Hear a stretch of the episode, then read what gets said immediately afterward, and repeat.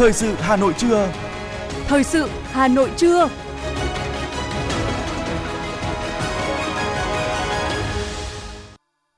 Quang Minh và Thu Thảo xin kính chào quý vị và các bạn. Bây giờ là chương trình thời sự trưa của Đài Phát thanh và Truyền hình Hà Nội, phát trực tiếp trên sóng phát thanh tần số FM 90 MHz. Hôm nay chủ nhật ngày 28 tháng 8 năm 2022, chương trình có những nội dung chính sau đây. Tiếp tục chuyến công tác tại Lào Cai, sáng nay Thủ tướng Phạm Minh Chính đến thăm cụm liên trường tại thành phố Lào Cai. Việt Nam xếp hạng 3 và thuộc top 20 thế giới về ứng dụng mã nguồn mở. Bộ Y tế thu hồi giấy đăng ký lưu hành 30 loại thuốc tại Việt Nam. Lực lượng cảnh sát tăng cường công tác đảm bảo trật tự, an toàn giao thông dịp lễ mùng 2 tháng 9 trên phạm vi toàn quốc. Phần tin thế giới có những thông tin Việt Nam đóng góp tích cực tại phiên đàm phán thứ 5 của Hội nghị Liên Chính phủ về xây dựng văn kiện pháp lý quốc tế trong khuôn khổ Công ước Liên Hợp Quốc về luật biển năm 1982 tại Mỹ. Tổng thống Nga Putin công bố sắc lệnh sẽ cấp tiền cho những người Ukraine đến Nga do chạy trốn chiến sự. Nắng nóng kéo dài và hạn hán thiêu đốt các loại cây trồng ở Đức. Sau đây là nội dung chi tiết sẽ có trong chương trình. Thưa quý vị và các bạn, sáng nay ngày 28 tháng 8, trong chuyến công tác tại Lào Cai trước thềm năm học mới 2022-2023, Thủ tướng Phạm Minh Chính tới thăm các thầy giáo, cô giáo và các em học sinh của cụm liên trường thành phố Lào Cai, gồm trường tiểu học Nguyễn Du, trường trung học cơ sở Lê Quý Đôn và trường trung học phổ thông số 1 Lào Cai. Đây là ba ngôi trường có nhiều thành tích cao trong giáo dục thời gian vừa qua của tỉnh Lào Cai. Cụm liên trường là công trình trường học được thiết kế hiện đại, tiện nghi, chất lượng cao, đáp ứng đầy đủ các điều kiện về cơ sở vật chất của trường trường quốc gia trên diện tích gần 7 ha với tổng số vốn đầu tư gần 300 tỷ đồng. Trước khi vào buổi gặp mặt, Thủ tướng đã tham quan trường lớp, nhà hội trường đa năng, nhà thực hành, khu nhà ăn của nhà trường. Phát biểu tại đây, Thủ tướng Phạm Minh Chính nhắc lại những ngày này một năm về trước, chúng ta vẫn đang gặp nhiều khó khăn, vất vả ứng phó với dịch COVID-19 diễn biến phức tạp. Tại nhiều địa phương, ngày khai giảng đã phải tổ chức theo hình thức trực tuyến. Với sự nỗ lực của toàn Đảng, toàn dân, toàn quân, chúng ta đã cơ bản kiểm soát được dịch bệnh trên phạm vi toàn quốc. Hơn 20 triệu học sinh, sinh viên trong cả nước đang háo hức, khẩn trương chuẩn bị cho ngày tiệu trường và khai giảng năm học mới, gặp lại bạn bè và thầy cô. Người đứng đầu chính phủ đánh giá cao sự quan tâm, đầu tư của lãnh đạo tỉnh, sự tâm huyết, trách nhiệm của các thầy giáo, cô giáo nhà trường và ý thức tốt của các em học sinh đã tạo nên những ngôi trường sạch đẹp, khang trang, góp phần tạo nền tảng cho phát triển giáo dục của Lào Cai. Trên tinh thần tất cả vì học sinh thân yêu, Thủ tướng lưu ý phải quan tâm mọi mặt, mọi vấn đề liên quan tới cuộc sống và học tập của các em, như vấn đề nhà vệ sinh trường học. Thủ tướng gợi ý việc phát động và thực hiện tốt một số phong trào hết sức thiết thực như phong trào học ngoại ngữ, học tin học, đảm bảo vệ sinh môi trường. Cũng nhân dịp này, Thủ tướng gửi tới toàn thể thầy giáo, cô giáo, học sinh, sinh viên và cán bộ, công chức, viên chức, người lao động, ngành giáo dục tỉnh Lào Cai nói riêng, cả nước nói chung, lời chúc sức khỏe, hạnh phúc và thành công hơn nữa trong năm học mới, năm sau tốt hơn năm trước. Thưa quý vị, Ủy ban nhân dân thành phố Hà Nội ban hành quyết định số 2918 về việc ban hành mã định danh điện tử của các cơ quan đơn vị thuộc và trực thuộc Ủy ban nhân dân thành phố. Theo quyết định, H26 mã cấp 1 là mã định danh điện tử của Ủy ban nhân dân thành phố Hà Nội, mã định danh điện tử của các cơ quan, đơn vị cấp 2, 3, 4 theo phụ lục kèm theo quyết định trên. Mã định danh điện tử quy định tại điều 1 của quyết định số 2918 phục vụ kết nối chia sẻ dữ liệu giữa các hệ thống thông tin, cơ sở dữ liệu của thành phố và với các hệ thống thông tin, cơ sở dữ liệu của các bộ ngành theo quy định. Trường hợp thành lập mới, sắp nhập, chia tách hoặc giải thể các cơ quan đơn vị, trong vòng 15 ngày, Sở Nội vụ có trách nhiệm thông báo gửi Sở Thông tin và Truyền thông để tổng hợp, tham mưu, đề xuất Ủy ban nhân dân thành phố Hà Nội xem xét cấp đóng mã định danh điện tử theo quy định. Trường hợp thay đổi thông tin về địa chỉ cơ quan, đơn vị, địa chỉ thư điện tử, số điện thoại, địa chỉ trang cổng thông tin điện tử, các cơ quan đơn vị gửi thông tin thay đổi về Sở Thông tin và Truyền thông để cập nhật, điều chỉnh trên hệ thống thông tin quản lý danh mục điện tử dùng chung của các cơ quan nhà nước, phục vụ phát triển chính phủ điện tử của Việt Nam. Quyết định có hiệu lực thi hành kể từ ngày ký và thay thế quyết định số 4235 ngày 20 tháng 8 năm 2018 và quyết định số 1512 ngày 14 tháng 4 năm 2020 của Ủy ban nhân dân thành phố Hà Nội về việc ban hành mã định danh điện tử các cơ quan nhà nước thành phố Hà Nội phục vụ kết nối các hệ thống quản lý văn bản và điều hành. 8 tháng năm nay, số lượng doanh nghiệp thành lập mới và quay trở lại hoạt động cao chưa từng có, với sấp xỉ 150.000 doanh nghiệp, tăng hơn 31 xin lỗi quý vị, 31% so với cùng kỳ năm trước. Báo cáo ghi nhận, nguyên nhân chính khiến tỷ lệ doanh nghiệp thành lập mới tăng mạnh so với cùng kỳ năm ngoái là do tháng 8 năm 2021 là giai đoạn dịch bệnh COVID-19 có diễn biến phức tạp, khiến nhiều địa phương phải thực hiện giãn cách xã hội, hoạt động sản xuất kinh doanh, vận tải hàng hóa bị gián đoạn và đứt gãy tháng 8 năm nay cũng ghi nhận số doanh nghiệp quay trở lại hoạt động cao nhất từ trước tới nay với gần 6.500 doanh nghiệp, tăng hơn 67% so với cùng kỳ năm 2021. Thưa quý vị, theo Bộ Nông nghiệp và Phát triển Nông thôn, tình trạng tàu cá và ngư dân khai thác bất hợp pháp, không báo cáo, không theo quy định còn diễn ra phổ biến phức tạp trên các vùng biển. Nghiêm trọng hơn, nhiều tàu cá Việt Nam vẫn vi phạm khai thác hải sản bất hợp pháp, không báo cáo và không theo quy định. Đặc biệt, trong bối cảnh thẻ vàng của Ủy ban châu Âu đối với sản phẩm thủy sản khai thác của Việt Nam vẫn chưa được tháo gỡ, Bộ đã đề nghị Ủy ban nhân dân các tỉnh thành phố khẩn trương sớm quyết định thành lập tổ chức kiểm ngư trên cơ sở yêu cầu bảo vệ nguồn lợi thủy sản và nguồn lực của địa phương nhằm sớm đảm bảo các hoạt động và gỡ cảnh báo thẻ vàng của EC. Thưa quý vị, những ngày cuối tháng 6 và tháng 7, giá lợn hơi tăng mạnh khiến giá thịt thành phẩm tăng vọt theo. Thủ tướng Chính phủ ký ban hành công điện về việc tăng cường các biện pháp quản lý, điều hành giá, trong đó có mặt hàng thịt lợn và thức ăn chăn nuôi. Cụ thể, sau một thời gian neo ở mức 75.000 đồng trên 1 kg, 3 tuần trở lại đây, giá lợn hơi trên cả nước đã giảm và ổn định. So với hồi cuối tháng 7, giá lợn hơi xuất chuồng giảm khoảng từ 5 đến 10.000 đồng trên 1 kg tùy loại. Tại khu vực kinh doanh thịt lợn tại chợ đầu mối phía Nam Hà Nội, thịt lợn ở đây chủ yếu được bán buôn. Các tiểu thương cho biết, những ngày gần đây, thịt lợn mảnh tại các lò mổ đã giảm và nguồn cung dồi dào hơn so với tháng trước đó. Bộ Nông nghiệp và Phát triển nông thôn cùng các bộ liên quan cũng đẩy mạnh ra soát, kiểm tra tình hình buôn bán thịt lợn ở các tỉnh biên giới, vừa đảm bảo an toàn thực phẩm, vừa đảm bảo nguồn cung thị trường trong nước ổn định. Nguồn cung sẽ ảnh hưởng tới giá cả. Tháng cuối năm, đặc biệt là Tết Nguyên đán, nhu cầu với lương thực thực phẩm thường tăng từ 10 đến 15% so với những tháng trước đó. Cụ thể, số lượng thịt lợn tiêu thụ trung bình mỗi năm là khoảng 4 triệu tấn. Tháng Tết nhu cầu tăng lên ở mức khoảng 420.000 tấn. Theo Bộ Nông nghiệp và Phát triển Nông thôn, nếu giá lợn hơi ở mức là 70.000 đồng trên 1 kg sẽ là cơ sở để các địa phương đẩy mạnh tái đàn phục vụ cho nhu cầu thực phẩm dịp cuối năm. Hiện 16 doanh nghiệp chăn nuôi lớn ở Việt Nam cũng duy trì tổng đàn khoảng 6,5 triệu con lợn để cung ứng thịt lợn cho thời điểm cuối năm với giá bình ổn. Số liệu của Bộ Nông nghiệp và Phát triển Nông thôn cho thấy công tác tái đàn của địa phương trên cả nước tăng 6,4% so với cùng kỳ năm trước. Hiện tổng đàn lợn cả nước đạt trên 28 triệu con.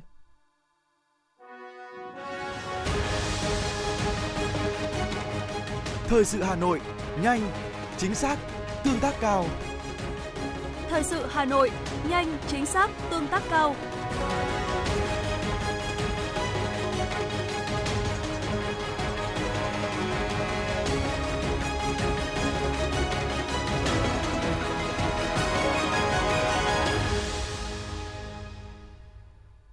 Thưa quý vị, sau hơn 30 năm, công nghệ mở giờ đây đã trở nên phổ biến và là xu hướng tất yếu không thể đảo ngược. Tại khu vực Đông Nam Á, Việt Nam hiện xếp hạng 3 và thuộc top 20 thế giới về ứng dụng mã nguồn mở.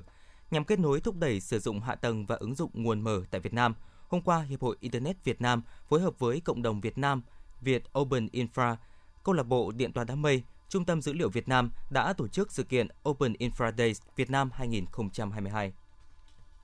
Tại hội thảo, các chuyên gia cho biết mã nguồn mở đã được ứng dụng khá nhiều trong việc phát triển hạ tầng số tại Việt Nam trong thời gian qua như mạng 5G dựa trên chuẩn mở Open ờ, RAN, nền tảng điện toán đám mây hay hạ tầng kết nối Internet vạn vật dựa trên mã nguồn mở. Ông Lương Hữu Tuấn, đồng sáng lập cộng đồng Việt Open Infra Việt Nam và ông Nguyễn Cương Duy, Phó Giám đốc Trung tâm Phát triển Dịch vụ Hạ tầng Cloud FPT Cloud cho biết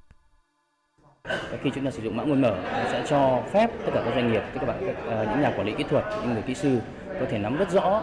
về những cái công nghệ lõi đằng sau. Chúng tôi có thể nắm được là hiện tại là những cái công nghệ chúng ta dùng là gì thay vì sử dụng những cái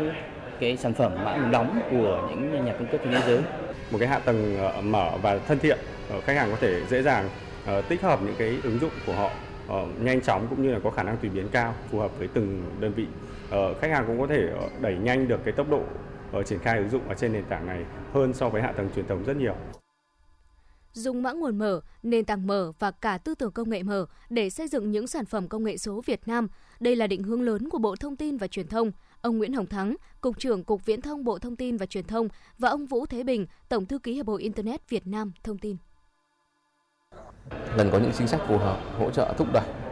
để làm sao là doanh nghiệp, cơ quan nhà nước rồi cộng đồng Việt Nam dùng sản phẩm Việt Nam để làm được cái việc đó thì thực sự cần có một cộng đồng nguồn mở Việt Nam mạnh thì cái hoạt động ví dụ ngày hôm nay là cái hoạt động trong các hoạt động như đó để xây dựng một cái cộng đồng Việt Nam tận dụng cái tri thức Việt Nam để phát triển các sản phẩm ờ, cloud Việt Nam không chỉ là cái các cái hệ thống ờ, công cụ hay là hệ thống hạ tầng uh, trên cơ sở là phần mềm nguồn mở và cái thiết kế mở tư duy mở cho Việt Nam mà còn đóng góp cho cả cái cộng đồng trên toàn thế giới. Xây dựng hạ tầng số là nhiệm vụ hàng đầu trong chuyển đổi số. Với sự lớn mạnh của cộng đồng mã nguồn mở ở Việt Nam, kỳ vọng sẽ cùng nhau tận dụng được tri thức của nhân loại để xây dựng hạ tầng số, tạo lập và duy trì các kết nối, đảm bảo dòng chảy dữ liệu trong kỷ nguyên số. Thưa quý vị và các bạn, Cục Quản lý Dược Bộ Y tế vừa ra quyết định thu hồi giấy đăng ký lưu hành thuốc tại Việt Nam đối với 30 thuốc. Lý do thu hồi là cơ sở sản xuất hoặc cơ sở đăng ký thuốc, nguyên liệu làm thuốc đề nghị thu hồi giấy đăng ký lưu hành thuốc, nguyên liệu làm thuốc tại Việt Nam. Trong 30 loại thuốc bị thu hồi đăng ký giấy lưu hành tại Việt Nam, chủ yếu được sản xuất ở Hàn Quốc, 16 trên 30 loại, Đức, Pháp, Ấn Độ, Tây Ban Nha và Singapore. Danh sách này gồm những loại thuốc làm giảm triệu chứng trong điều trị thoái hóa khớp, viêm khớp dạng thấp, Celofirm 200, thuốc sát trùng quanh mắt trước khi phẫu thuật, Solifim Eye Drop. Ngoài ra, các loại thuốc điều trị chứng bệnh dạ dày và ruột, rối loạn tiêu hóa, điều trị bệnh lý ký sinh trùng, nhiễm khuẩn hô hấp, tai mũi họng, thận hoặc đường niệu, sinh dục. Cục Quản lý Dược cho biết, các thuốc được sản xuất trước ngày quyết định này có hiệu lực từ ngày 26 tháng 8 và đã nhập khẩu vào Việt Nam, hoặc thuốc nước ngoài nhập khẩu trong trường hợp được giao hàng tại cảng đi của nước xuất khẩu trước ngày quyết định này có hiệu lực, tiếp tục được phép lưu hành đến hết hạn dùng.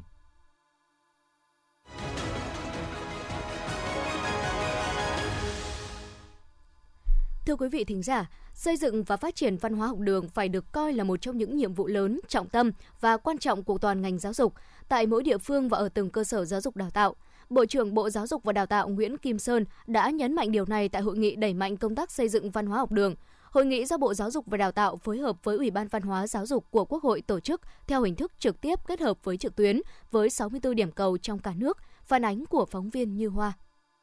Theo Bộ trưởng Nguyễn Kim Sơn cho biết, tại Hội nghị Văn hóa Toàn quốc lần thứ nhất vào năm 1946, Chủ tịch Hồ Chí Minh đã khẳng định vị trí, ảnh hưởng của văn hóa nghệ thuật trong việc giáo dục thế hệ trẻ, xây dựng con người Việt Nam yêu nước, độc lập, tự cường, tự chủ.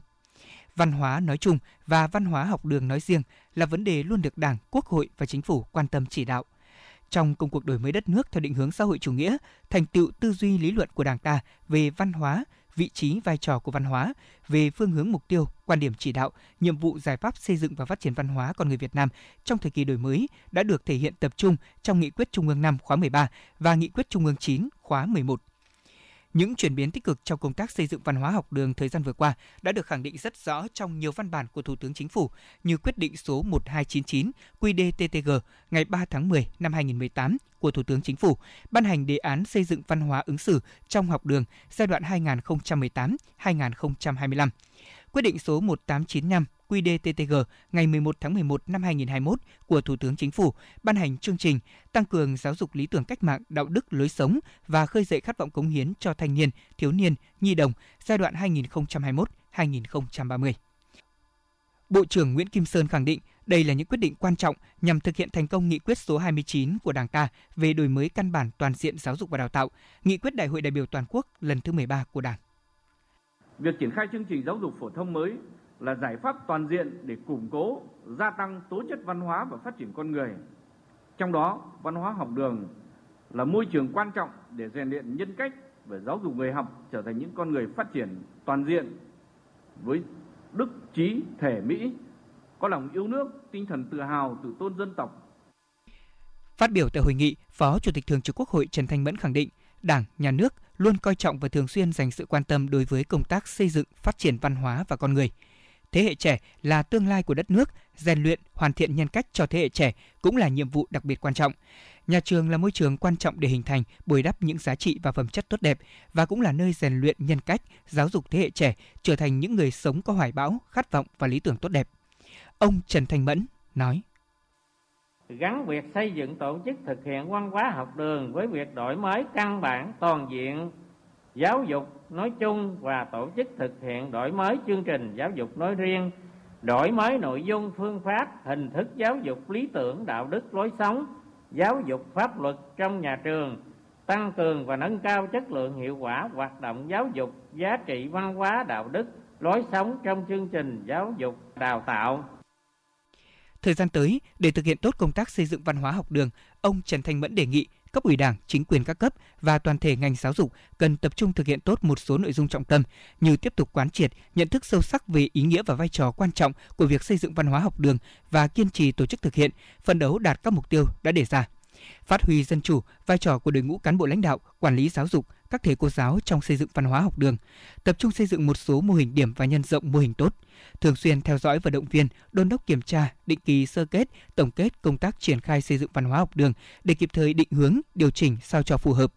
Tiếp tục hoàn thiện các quy định của pháp luật, kịp thời điều chỉnh, bổ sung, hoàn thiện hệ thống văn bản chỉ đạo điều hành, quy chế, hướng dẫn có liên quan tới xây dựng văn hóa học đường – Ủy ban Văn hóa Giáo dục của Quốc hội, Bộ Giáo dục và Đào tạo chủ động phối hợp cùng các cơ quan có liên quan, chỉ đạo ra soát, sơ kết, tổng kết việc thực hiện các văn bản quy phạm pháp luật có liên quan. Thưa quý vị, những ngày này, tất cả các trường mầm non, tiểu học, trung học cơ sở, trung học phổ thông trên địa bàn thành phố Hà Nội đang khẩn trương thực hiện các công việc cuối cùng, sẵn sàng cho ngày khai giảng, đón năm học mới 2022-2023. Các trường đều chuẩn bị những điều kiện tốt nhất, có đó góp phần nâng cao chất lượng dạy và học, đảm bảo an toàn tối đa tại trường học để hoàn thành tốt mục tiêu ngành giáo dục thủ đô đề ra trong năm học mới. Thưa quý vị, lễ khai giảng năm học 2022-2023 sẽ được tổ chức thống nhất gọn nhẹ. Các trường không để một học sinh nào vì chưa có đồng phục mới mà không được vào trường học là những nội dung được đề cập tại công văn số 2475 của Sở Giáo dục và Đào tạo Hà Nội. Về công tác chuẩn bị cho năm học mới, Sở Giáo dục và Đào tạo Hà Nội đề nghị các cơ sở giáo dục giả soát, sắp xếp bố trí đội ngũ giáo viên đảm bảo đủ về số lượng và đạt chuẩn về trình độ đào tạo, đặc biệt là giáo viên dạy lớp 3, lớp 7 và lớp 10 đồng thời ra soát cơ sở vật chất trường lớp, trang thiết bị dạy học, đồ dùng, đồ chơi, đảm bảo khuôn viên cảnh quan môi trường sư phạm sáng xanh sạch đẹp, an toàn, đảm bảo cơ sở vật chất, trang thiết bị dạy học tối thiểu, đảm bảo đủ sách giáo khoa cho học sinh, đáp ứng nhu cầu dạy và học, đặc biệt là đối với lớp 3, lớp 7 và lớp 10 theo chương trình giáo dục phổ thông năm 2018. Lễ khai giảng năm học mới được tổ chức thống nhất trên địa bàn thành phố, bắt đầu từ 7 giờ 30 sáng thứ hai ngày mùng 5 tháng 9 năm 2022. Sau 2 năm vắng bóng vì dịch Covid-19, năm nay, chương trình Vui Trung Thu của Bảo tàng Dân tộc học Việt Nam trở lại với nhiều hoạt động mới mẻ, hấp dẫn theo chủ đề đồ chơi dân gian truyền thống. Chương trình được tổ chức vào hai ngày cuối tuần, ngày mùng 3 và mùng 4 tháng 9, thứ bảy và chủ nhật, các ngày mùng 8 và mùng 9 tháng 8 âm lịch, với nhiều hoạt động như làm mặt nạ giấy bồi, làm đèn ông sao, ông tiến sĩ, ông đánh gậy, làm tò he, làm hoa đất, làm hoa giấy với sự hướng dẫn của nhiều nghệ sĩ dân gian – Bên cạnh đó, các em nhỏ cũng được xem trình diễn và trải nghiệm múa lân sư, múa rối nước, kể chuyện tranh về sự thích trung thu, ghép tranh trung thu từ nguyên liệu tái chế. Đây là hoạt động thường xuyên ý nghĩa của Bảo tàng Dân tộc học Việt Nam với mong muốn tạo sân chơi cho thiếu nhi thủ đô trong mùa trung thu. Thưa quý vị và các bạn, không chỉ chú trọng giữ gìn các di tích lịch sử văn hóa mà phường Trung Hưng, thị xã Sơn Tây luôn quan tâm đến việc nâng cao đời sống tinh thần cho người dân. Đến Trung Hưng hôm nay, có thể thấy phong trào văn hóa văn nghệ thể dục thể thao diễn ra vô cùng sôi nổi và mạnh mẽ. Mỗi người dân nơi đây đều chung sức đồng lòng xây dựng môi trường văn hóa thanh lịch và văn minh. Ở Trung Hưng, phong trào thể dục thể thao văn nghệ quần chúng được duy trì ổn định, ngày càng phát triển về số lượng và có chất lượng – các buổi tập luyện ngày càng đa dạng phong phú, số lượng người tham gia thể dục thể thao ngày một đông hơn. Đặc biệt, phong trào văn nghệ quần chúng ở các tổ dân phố cũng phát triển rất mạnh mẽ. Các tổ dân phố đều thành lập được các câu lạc bộ văn nghệ và thường xuyên luyện tập với nhiều tiết mục phong phú hấp dẫn. Tất cả sự đổi thay này đã mang lại đời sống văn hóa tinh thần cho người dân, tích cực xây dựng nếp sống văn minh, ứng xử văn hóa trong giao tiếp, trùng hưng trong tâm thức mỗi người dân trở thành vùng đất đáng sống, đáng tự hào. Bà Phùng Thị Nguyệt, tổ dân phố 8, phường Trung Hưng, thị xã Sơn Tây chia sẻ. Đội văn nghệ của chúng tôi là đã hoạt động được từ năm à, 2015. Chúng tôi tập múa, tập hát, rồi tập nhảy dân vũ. Ngày lễ, ngày hội gì là chúng tôi mà tổ chức cái chương trình văn nghệ là dân đến cổ vũ rất là đông. Và họ rất là ủng hộ và động viên tinh thần cho chị em nên chị em rất là phấn khởi tham gia. Hòa chung trong mục tiêu của phong trào toàn dân đoàn kết xây dựng đời sống văn hóa giai đoạn 2021-2026 của cả nước là có chiều sâu hiệu quả và thiết thực, tạo chuyển biến tích cực trong xây dựng và phát triển con người Việt Nam toàn diện, xây dựng nền văn hóa Việt Nam tiên tiến, đậm đà bản sắc dân tộc, để văn hóa thực sự trở thành sức mạnh nội sinh, là động lực khơi dậy truyền thống yêu nước, niềm tự hào dân tộc, niềm tin khát vọng phát triển đất nước phồn vinh hạnh phúc, bảo đảm sự phát triển bền vững, hội nhập quốc tế và bảo vệ Tổ quốc phường Trung Hưng đã và đang ra sức thi đua, đẩy mạnh hơn nữa các phong trào trong cuộc vận động này. Đó là xây dựng môi trường văn hóa lành mạnh từ mỗi gia đình, nhà trường, cộng đồng dân cư, trong các cơ quan đoàn thể nhà nước, doanh nghiệp, có biện pháp ngăn chặn kịp thời các hành vi tiêu cực, ảnh hưởng đến việc xây dựng môi trường văn hóa. Bà Chu Thị Hòa, bí thư chi bộ tổ dân phố 6, phường Trung Hưng, thị xã Sơn Tây cho biết.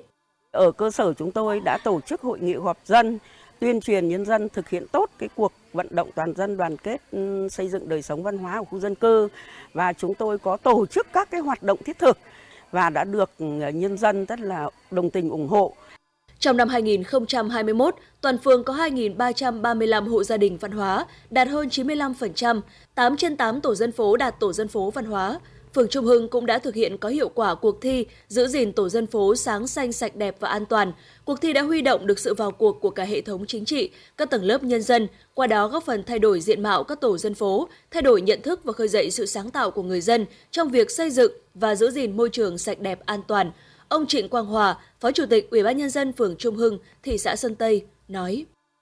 Phường cũng đã thành lập các cái tiểu ban ở từng cơ sở, từng tổ dân phố để thực hiện cái việc là ừ, xây dựng đời sống văn hóa. Rồi thì là thực hiện cái việc xây dựng người Hà Nội thanh bình văn minh. Thì ở đây thì phường cũng đã đầu tư các cái thiết chế văn hóa từ cơ sở cho đến phường. Hiện nay thì là cái phong trào văn hóa văn nghệ tập luyện thể thao thì rất là phát triển đều được là nhân dân là hưởng ứng tham gia rất là uh, nhiệt tình rồi là trách nhiệm. Và để từ đó là cái thúc đẩy cái phong trào văn hóa văn nghệ cũng là thúc đẩy cái phong trào xây dựng à, đời sống văn hóa của địa phương từ kết quả đạt được, thời gian tới, phường Trung Hưng sẽ tiếp tục đẩy mạnh việc thực hiện phong trào toàn dân đoàn kết, xây dựng đời sống văn hóa, nâng cao nhận thức, ý thức và trách nhiệm của người dân với cộng đồng xã hội, đồng thời từng bước củng cố hoàn thiện các giá trị văn hóa xứ đoài. Từ đó, phong trào xây dựng người Hà Nội thanh lịch văn minh ngày càng được nâng tầm và nhân rộng.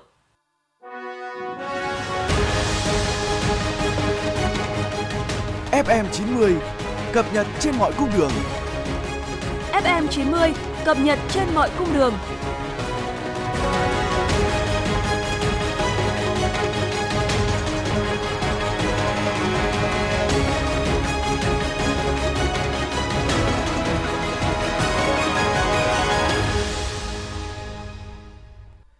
Thưa quý vị và các bạn, lực lượng cảnh sát giao thông toàn quốc sẽ tăng cường công tác đảm bảo trật tự, an toàn giao thông trong dịp nghỉ lễ Quốc khánh mùng 2 tháng 9 theo chỉ đạo của Thủ tướng Chính phủ và Bộ Công an. Lãnh đạo Bộ Công an yêu cầu Cục Cảnh sát Giao thông và Công an các tỉnh thành phố trực thuộc trung ương tiếp tục chỉ đạo thực hiện có hiệu quả cao điểm kiểm tra, xử lý các hành vi vi phạm trật tự an toàn giao thông, tập trung tuần tra khép kín, tăng cường sử dụng các thiết bị kỹ thuật nghiệp vụ, kiểm soát, xử lý nghiêm những hành vi vi phạm trật tự an toàn giao thông, đặc biệt các vi phạm là nguyên nhân trực tiếp dẫn đến tai nạn giao thông, ùn tắc giao thông, chủ động phòng ngừa, ngăn chặn và xử lý nghiêm những vụ tụ tập gây dối trật tự công cộng, đua xe trái phép,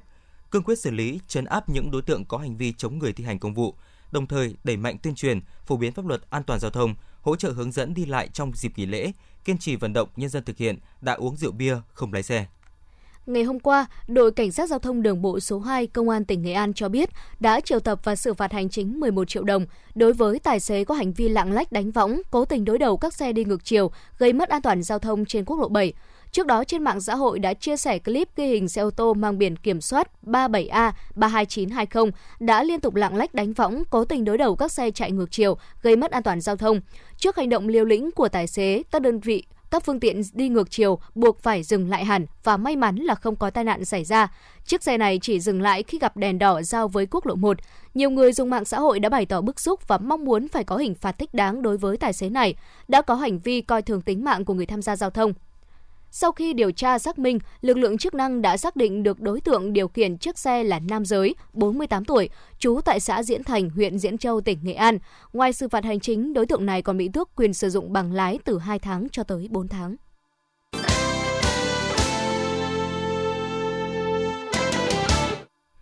Quý thính giả đang nghe chương trình thời sự của Đài Phát thanh và Truyền hình Hà Nội được phát sóng trực tiếp trên sóng FM tần số 90 MHz. Tiếp tục là những thông tin quốc tế. Thưa quý vị, ngày 27 tháng 8 theo giờ Việt Nam, phiên đàm phán thứ 5 của Hội nghị Liên Chính phủ về xây dựng văn kiện pháp lý quốc tế trong khuôn khổ Công ước Liên Hợp Quốc về luật biển năm 1982 về bảo tồn và sử dụng bền vững đa dạng sinh học tại các vùng biển nằm ngoài phạm vi tài phán quốc gia đã kết thúc sau 2 tuần làm việc khẩn trương. Tại New York, đoàn đàm phán liên ngành của Việt Nam do đại sứ Đặng Hoàng Giang, trưởng phái đoàn Việt Nam tại Liên Hợp Quốc dẫn đầu đã tham gia phiên đàm phán, có những đề xuất đóng góp thực chất cho dự thảo văn kiện, góp phần tích cực vào tiến trình đàm phán về các vấn đề trực tiếp liên quan quyền và lợi ích biển của Việt Nam, đồng thời nhằm góp phần lên tiếng vì lợi ích chung của những nước đang phát triển và thúc đẩy những nội dung của dự thảo văn kiện phù hợp với quy định của luật biển quốc tế.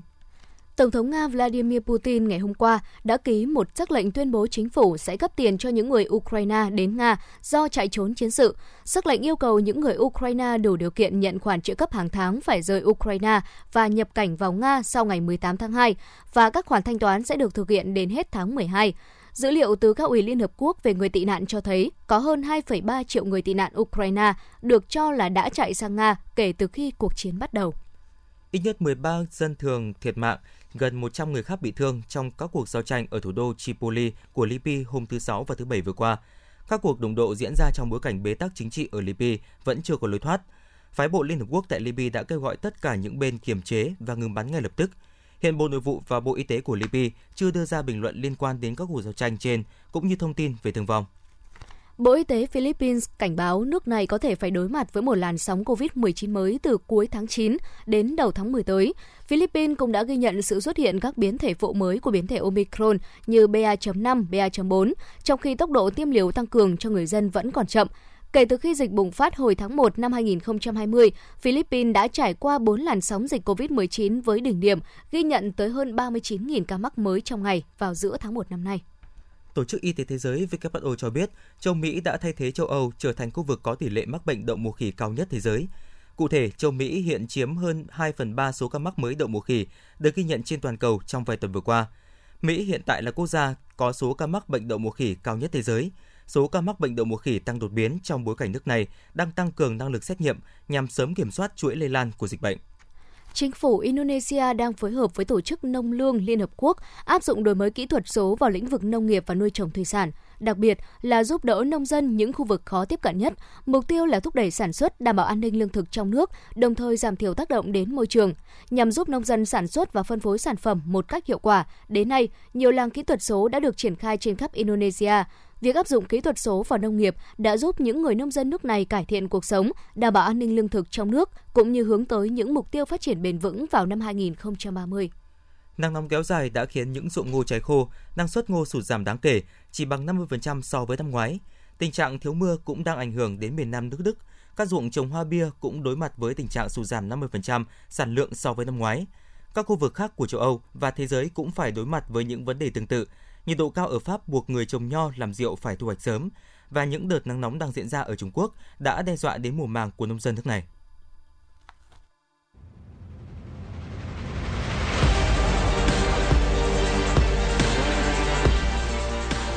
Bản tin thể thao.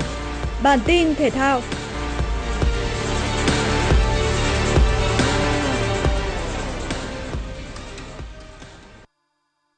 Ở trận đấu giữa Sài Gòn FC và Hồng Lĩnh Hà Tĩnh tại vòng 14 V-League, đội chủ nhà đã nhanh chóng có bàn dẫn trước ở phút 17. Từ tình huống phạm lỗi với Huỳnh Tuấn Tài trong vòng cấm, Matthias đã dễ dàng đánh bại thủ môn Quang Tuấn để mở tỷ số trận đấu. Phút thứ 26, Đỗ Melo bất ngờ đánh đầu phản lưới nhà. Dẫu vậy, đến những phút cuối của hiệp 1, chính Đỗ Melo đã lập công chuộc tội với pha bật cao đánh đầu ở trong vòng cấm và giúp Sài Gòn FC vươn lên dẫn trước 2-1. Bước sang hiệp 2, đội chủ nhà có bàn thắng thứ ba với cú đá phạt ở khoảng cách 25m của Hữu Sơn. Những nỗ lực của đội khách chỉ là bàn rút ngắn tỷ số ở phút 67 của Jan Clesio. 3-2 là kết quả chung cuộc của trận đấu này. Ở trận đấu trên sân Thiên Trường, Nam Định đã để SHB Đà Nẵng có được bàn dẫn trước sau pha lập công của Minh Tâm ở phút 23. Sang đầu hiệp 2, đội chủ nhà chủ động chơi ép sân và sớm có được bàn gỡ ở phút 54 do công của Phan Văn Hiếu. Phút thứ 69, từ tình huống phản công nhanh, bóng được truyền cho Nguyễn Hữu Định. Tiền vệ này đã tung ra cú dứt điểm trái phá nhưng thủ môn Tuấn Mạnh bên phía SHB Đà Nẵng đã cản phá thành công. Tuy nhiên ở tình huống bóng bật ra sau đó, Mai Xuân Quyết đã dễ dàng đệm bóng vào khung thành bỏ trống để ấn định chiến thắng chung cuộc 2-1 cho đội chủ sân Thiên Trường. Dự báo thời tiết ngày và đêm ngày 28 tháng 8 năm 2022, khu vực trung tâm thành phố Hà Nội có mây, ngày nắng, có nơi nắng nóng, chiều tối và đêm có mưa rào và rông vài nơi, gió nhẹ. Trong mưa rông có khả năng xảy ra lốc xét và gió giật mạnh, nhiệt độ từ 26 đến 35 độ C. Quý vị và các bạn vừa nghe chương trình thời sự trưa của Đài Phát thanh và Truyền hình Hà Nội. Chỉ đạo nội dung Nguyễn Kim Kiêm chỉ đạo sản xuất Nguyễn Tiến Dũng, tổ chức sản xuất Trà My. Chương trình do biên tập viên Nguyễn Hằng, phát thanh viên Quang Minh Thu Thảo và kỹ thuật viên Duy Anh thực hiện. Thân ái chào tạm biệt.